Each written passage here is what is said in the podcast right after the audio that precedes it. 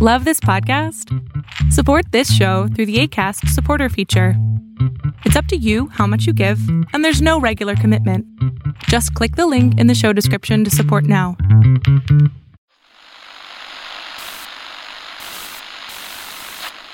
Nine, twelve, ten, twenty-eight, two, twenty-three. This is Deep State Radio, coming to you direct from our super secret studio in the third sub basement of the Ministry of Snark in Washington, D.C., and from other undisclosed locations across America and around the world. Hello, and welcome to another episode of podcast. I'm your host, David Rothkopf, coming to you from Cambridge, Massachusetts. It's Thursday, so uh, my co host is here. You've seen her a lot this week on TV. I've seen her a lot this week on TV. Dr. Kavita Patel of the Brookings Institution, practicing physician, formerly of the Obama White House. How are you today, Kavita? Good. Thank you. I'm excited about today's conversations will no doubt be depressing, but exciting nonetheless. Depressing and exciting is what we aim for every Yeah, week. We're really we pleased to be joined uh, this week by Katie Barlow, who is both an attorney and a journalist. Both of you make me feel uh, like I've wasted my life, given all the things that the two of you do. She's a media editor for SCOTUS blog. She's the host of Words Matter podcast, which we recommend highly. Welcome, Katie. Thanks for having me. It's my pleasure. So we'll talk a little bit about some Supreme Court issues in a moment. But I thought, given that I've got both of you here, and uh, Katie, you're a trained attorney, and Kavita, you're a trained doctor, you could do some therapy for me because we've entered what I, as a Democrat, might call the Democrat zone of these hearings on January 6th. Steve Bannon and a bunch of of the people who have been subpoenaed have essentially thumbed their noses at the Congress. And the responses of the January 6th Commission have been, I don't know, Katie, you're a lawyer, so you may think they're appropriately lawyerly. But to me, they sound like a parent going, I'm going to count to three, you know, one, two, two, two and a half, because you know, now the, the last we heard was, well, we're really angry that Steve Bannon has told us to go jump in a lake. So we're going to have a discussion about a meeting, about a, you know, recommendation. But of course, we don't take any action. We're going to have to pass it on to the Justice Department.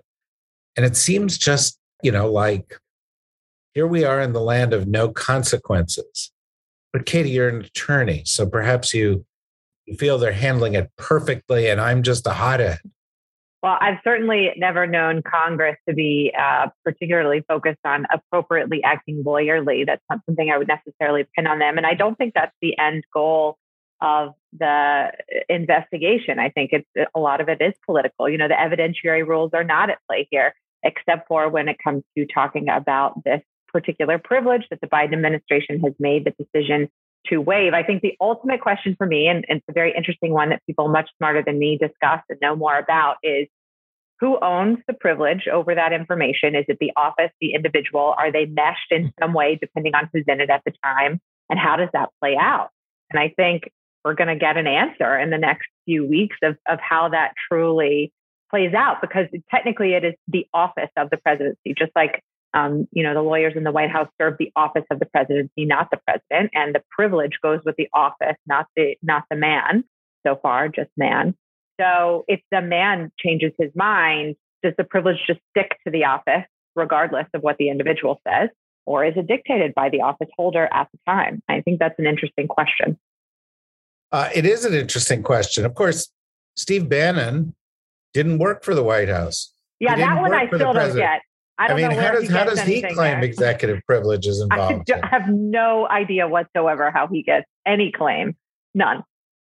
Kavita, you know, you're a medical professional, and obviously Yeah. this is a mental problem I have. They're all mentally ill. Yeah, that's what I was just going to preview. Yes. I'm a- I'm mentally ill, or they're mentally. we're all they are probably we are too, David. Let's be honest. But but they they are definitely mental. Steve Bannon is definitely mentally ill. Yeah, How much I feel there's no confident question. to There's no question about that. But I, I definitely, Katie, I'm just curious because uh, I wanted you to just kind of comment.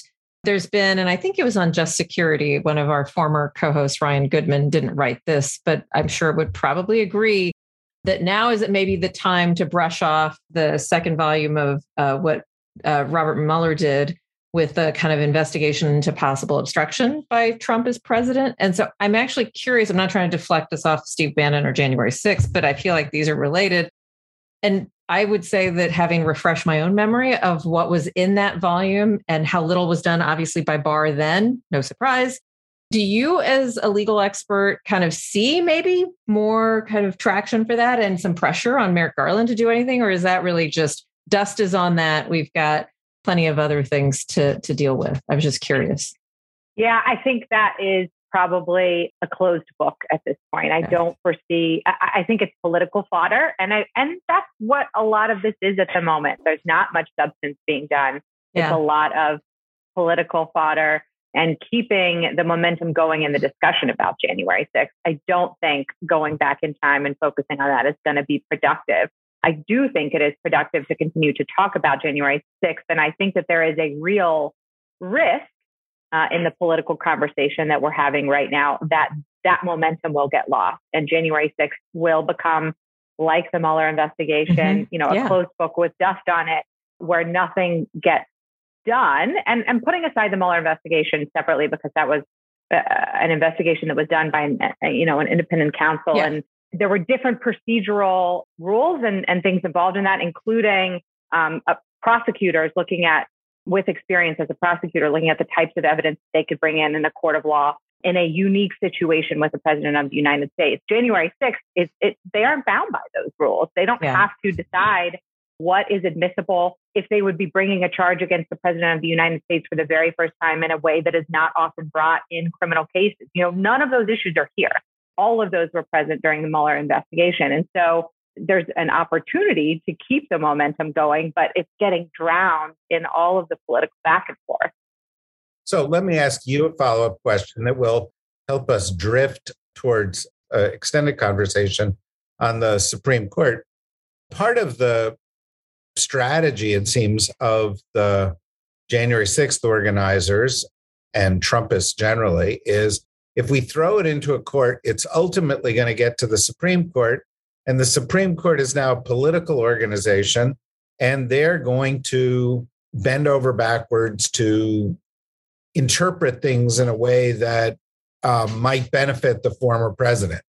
This is hasn't always worked out the way the president, the former president wants, but there's some worrisome signs on the horizon, Katie, that being overtly political is is now baked into the DNA of this six three court.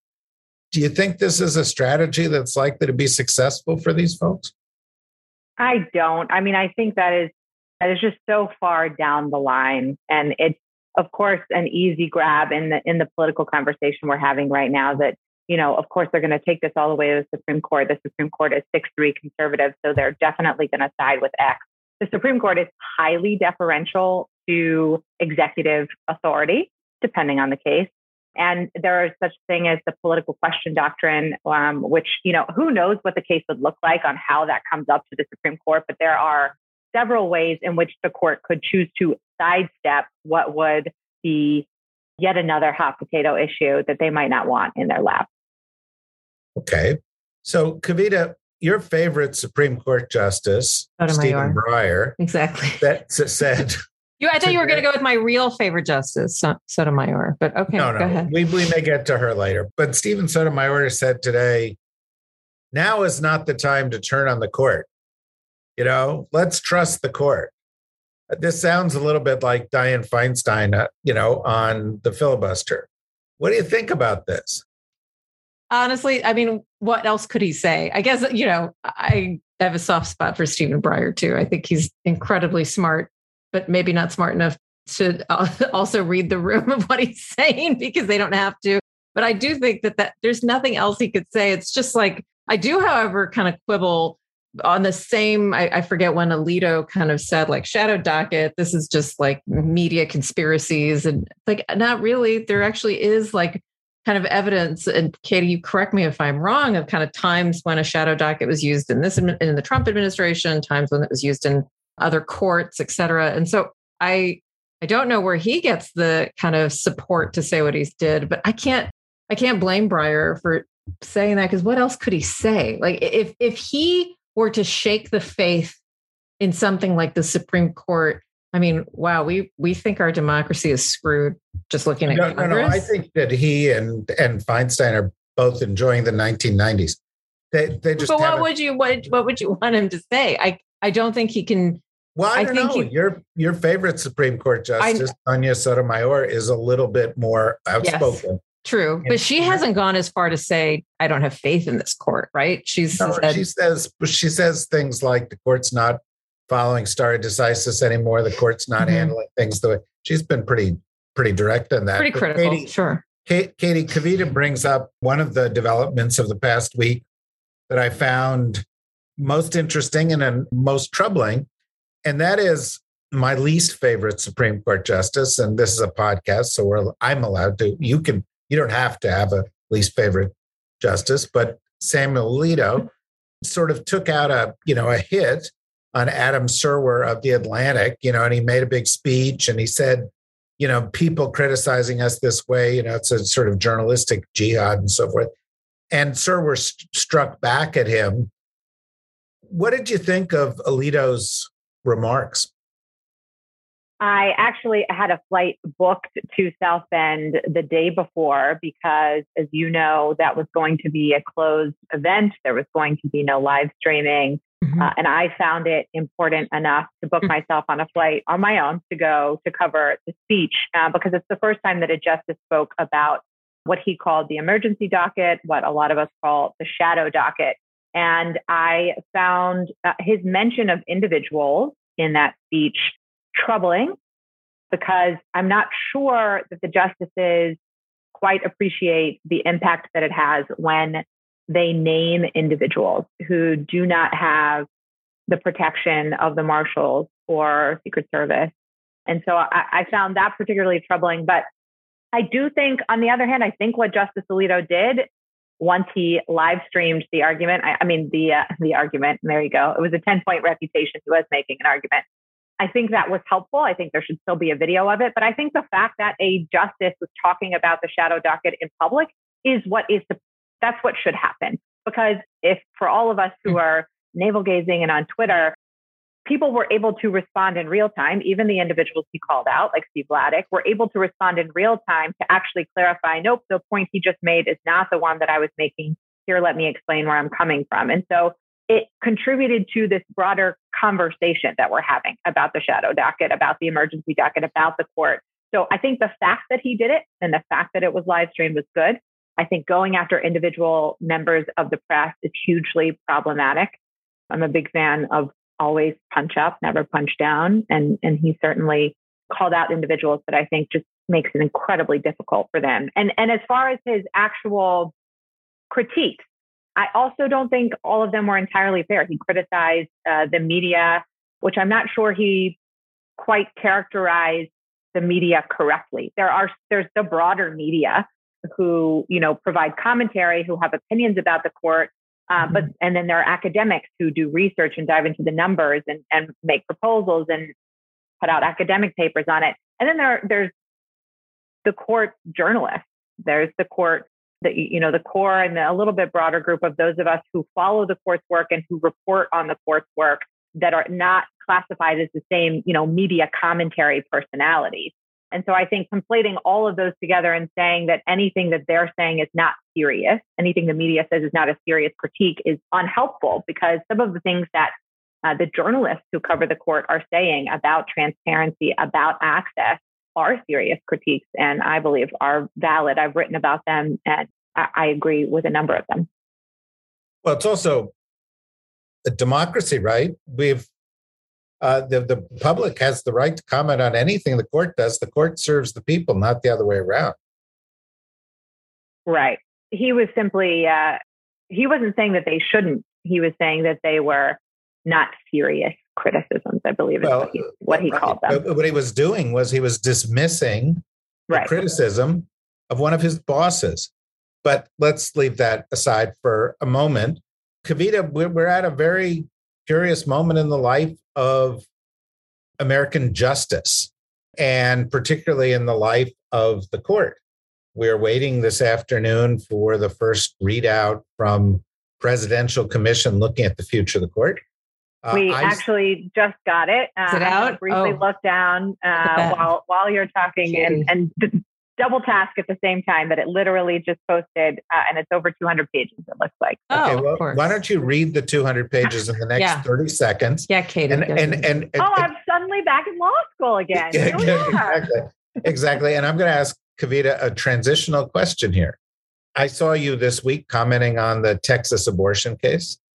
And I think we're at a point where people are expecting in the course of the year ahead, the Supreme Court to be a little bit more political on things like abortion and guns and voter rights and so forth. Not that they haven't been in the past 20 years, but more so. Do you think the issue of public trust in the justice system, and this incorporates, of course, DOJ not acting on things like the Mueller report and January 6th, is that a high for your professional life and your time in DC? I, I can tell you that this might be one of the first times. And I, by the way, I think Adam Serwer did a beautiful job kind of giving his like quote reaction to kind of Alito's speech. There in, in the Atlantic piece that he wrote, I forget something that he said. He said he was like a GOP Trump like kind of candidate in his moment.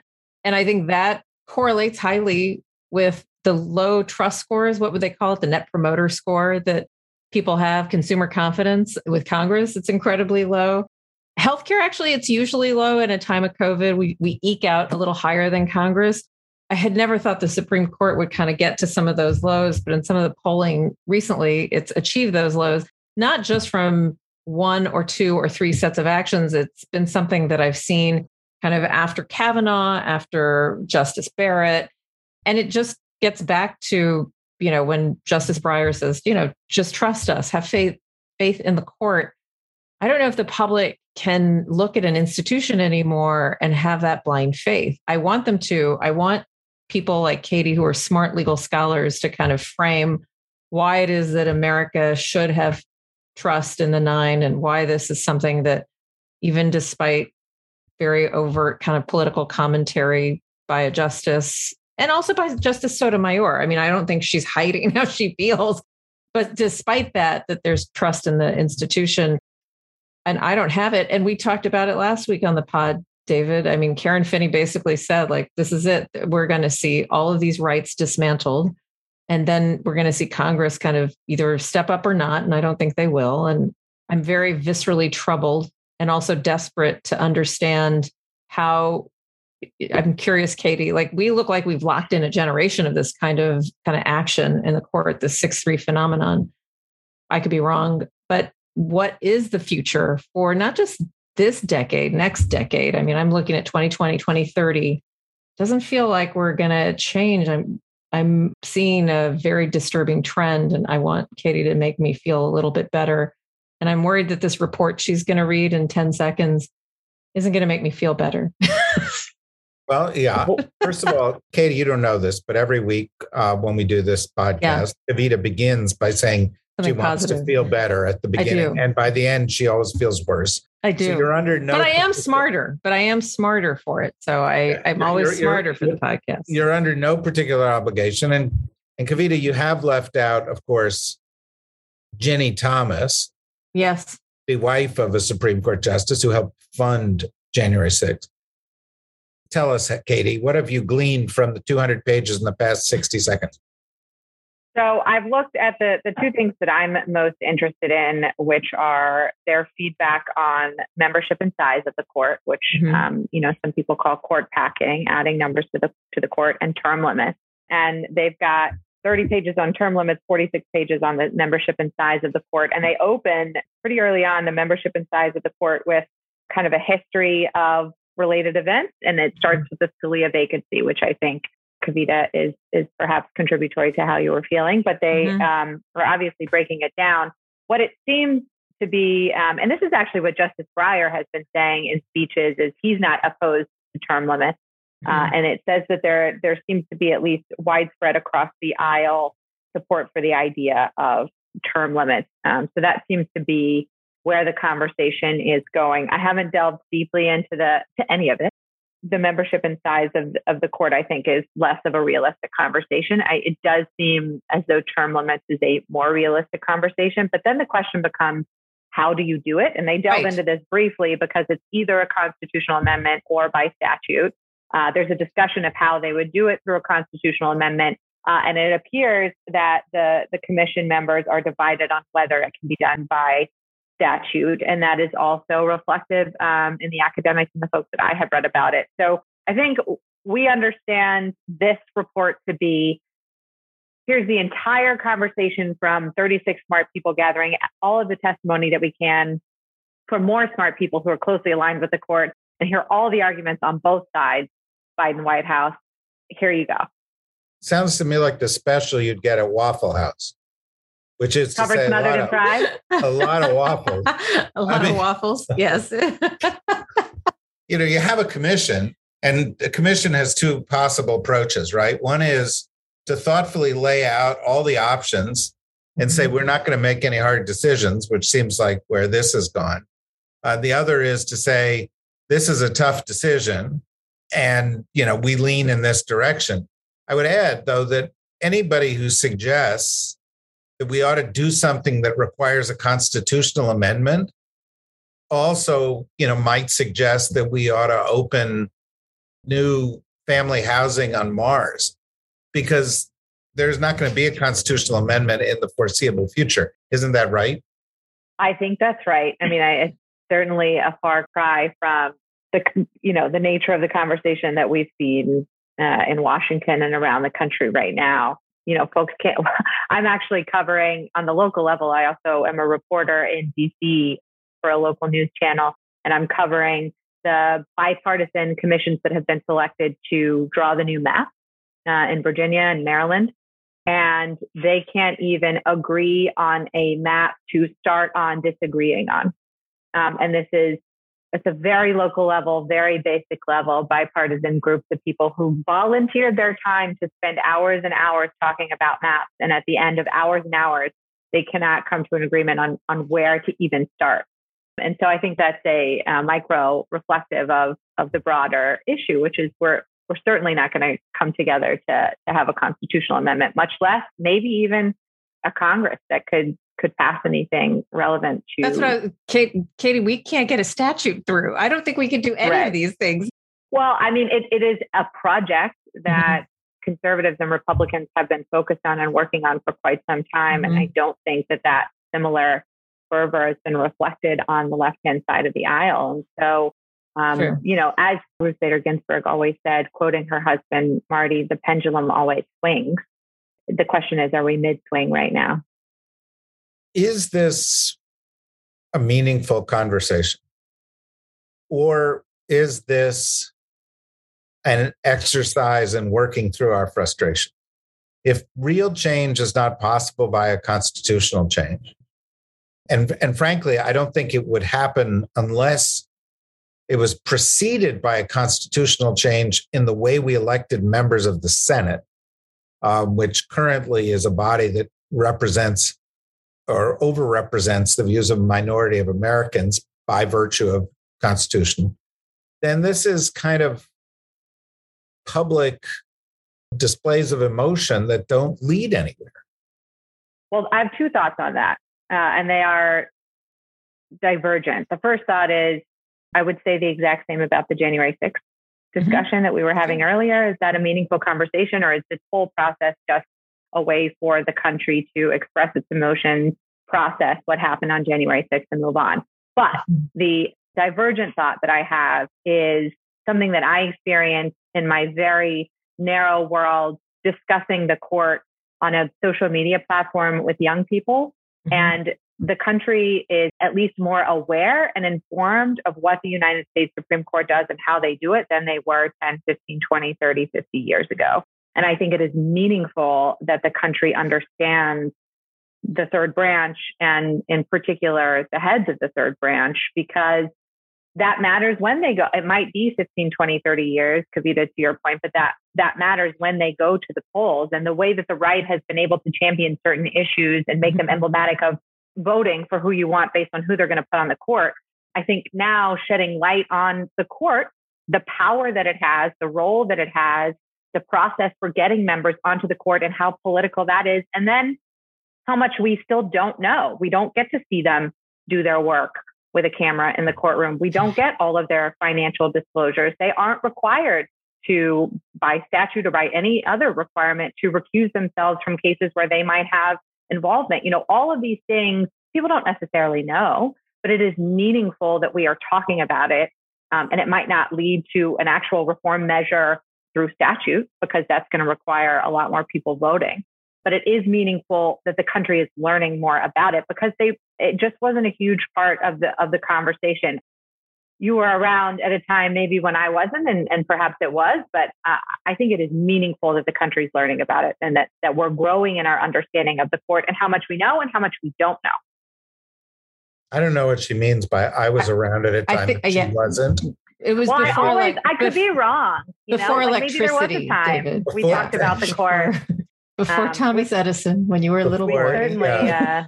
Yeah. It, no, it's I, certainly, I mean, there have been times in the arc of American history where the court has been critically important, right. but we didn't talk about the court's process and yeah. the rules and how they did things in the same way, at least from my reading of the history book. Katie, that's so I've talked to young people and they do, it is interesting. I'm actually just curious, kind of your, sounds like that's actually almost a hopeful kind of note that even though we might not be able to pass something by statute, who knows what would happen. Just that level of scrutiny takes it up a notch. And to your point, kind of left of the aisle, you're right. I've always been a little fascinated. Like, why is it that I'm not hearing more of an outcry from progressives about some of these distinctive, to me, seems obvious. I can't practice without disclosing conflicts or having a lot of what I do in private be very public. And I never quite understood why justices. I, I just want to say one out. thing here, which reflects my age, which Katie has brought into this in a very painful personal way for me. But um, uh, you know, we talk about how the the left hasn't been, you know, engaged in this, but it was actually your former boss, Kavita. It was Ted Kennedy. Yes, I know. Yes, who torpedoed the candidacy of Robert Bork in a way that set us on this path. So it's not that the the, the Democrats have exactly yeah, there just hasn't been a lot of people who followed. I mean, he got a lot. I mean, as you know, like that was something. I mean, I wasn't working for him at the time, but one of the things he would recount kind of in his final years was how little that that was carried through. And he was pretty disgusted by it. And he was talking about Democratic senators and Judiciary Committee members, but that was, a, was carried through by Democrats. Yeah, correct. By by some of his colleagues on judiciary at the time. Uh, one of whom was Joe Biden, by the way. So anyway, it's just it's a it's an interesting. You're right. He was one of the few, and also slowly, uh, you know, especially in the 90s or early 2000s, was kind of alone in that. David, at least from my that's when I worked for him. So, what is the end of the republic here, Katie? inertia or institutionalists? That's a great question. I wish I knew the answer. I certainly don't. Given the nature of what I cover in my daily life, I would imagine the institutionalist, and that would be my bias showing. I would agree. Talk, talk about that. You've been so even tempered here. Do the institutionalists, are they frustrating you at the moment? They are frustrating me to the extent that protection of the institution and, and that the, it, the institution is stuck in its ways is preventing an evolution that's adapting to modern times. And mm-hmm. I can put that another way. There should be cameras in the courtroom. We should have a drop down menu on the Supreme Court's website where we can mm-hmm. click to view the justice's financial disclosures. So that part of the institution and the need to protect the institution and keep it the way that it's going is bothersome to me as a member of the press who covers them. So that comes with my own bias there too. But I think that the institution itself is valuable. Um, but it can only go so far. You know, they can make a ruling and they have no one to enforce it. So if President Trump were in office and the Supreme Court ruled do X and Y, which that happened a few times, but said, you know, you can't claim executive privilege here. He could be a president to echo those in the past who have said, let them enforce it.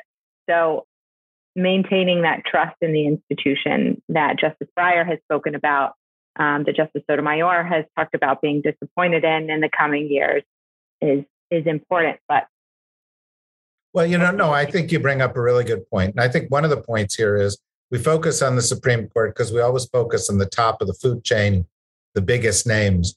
But the reality is that the American justice system doesn't work unless the Supreme Court and all the courts and the mm-hmm. Department of Justice and the Senate all share a common commitment. And if anybody wants to sort of take us off the track towards justice or, or respect for the Constitution um, or accountability, any of those three, they can do it. And that's yeah. That's and I I totally agree with you. And another reason why I, uh, to your words, have been so even keeled, I think is how you put it, is because I think a journalist's job right now is to keep shedding light on the justice system, not just the top nine.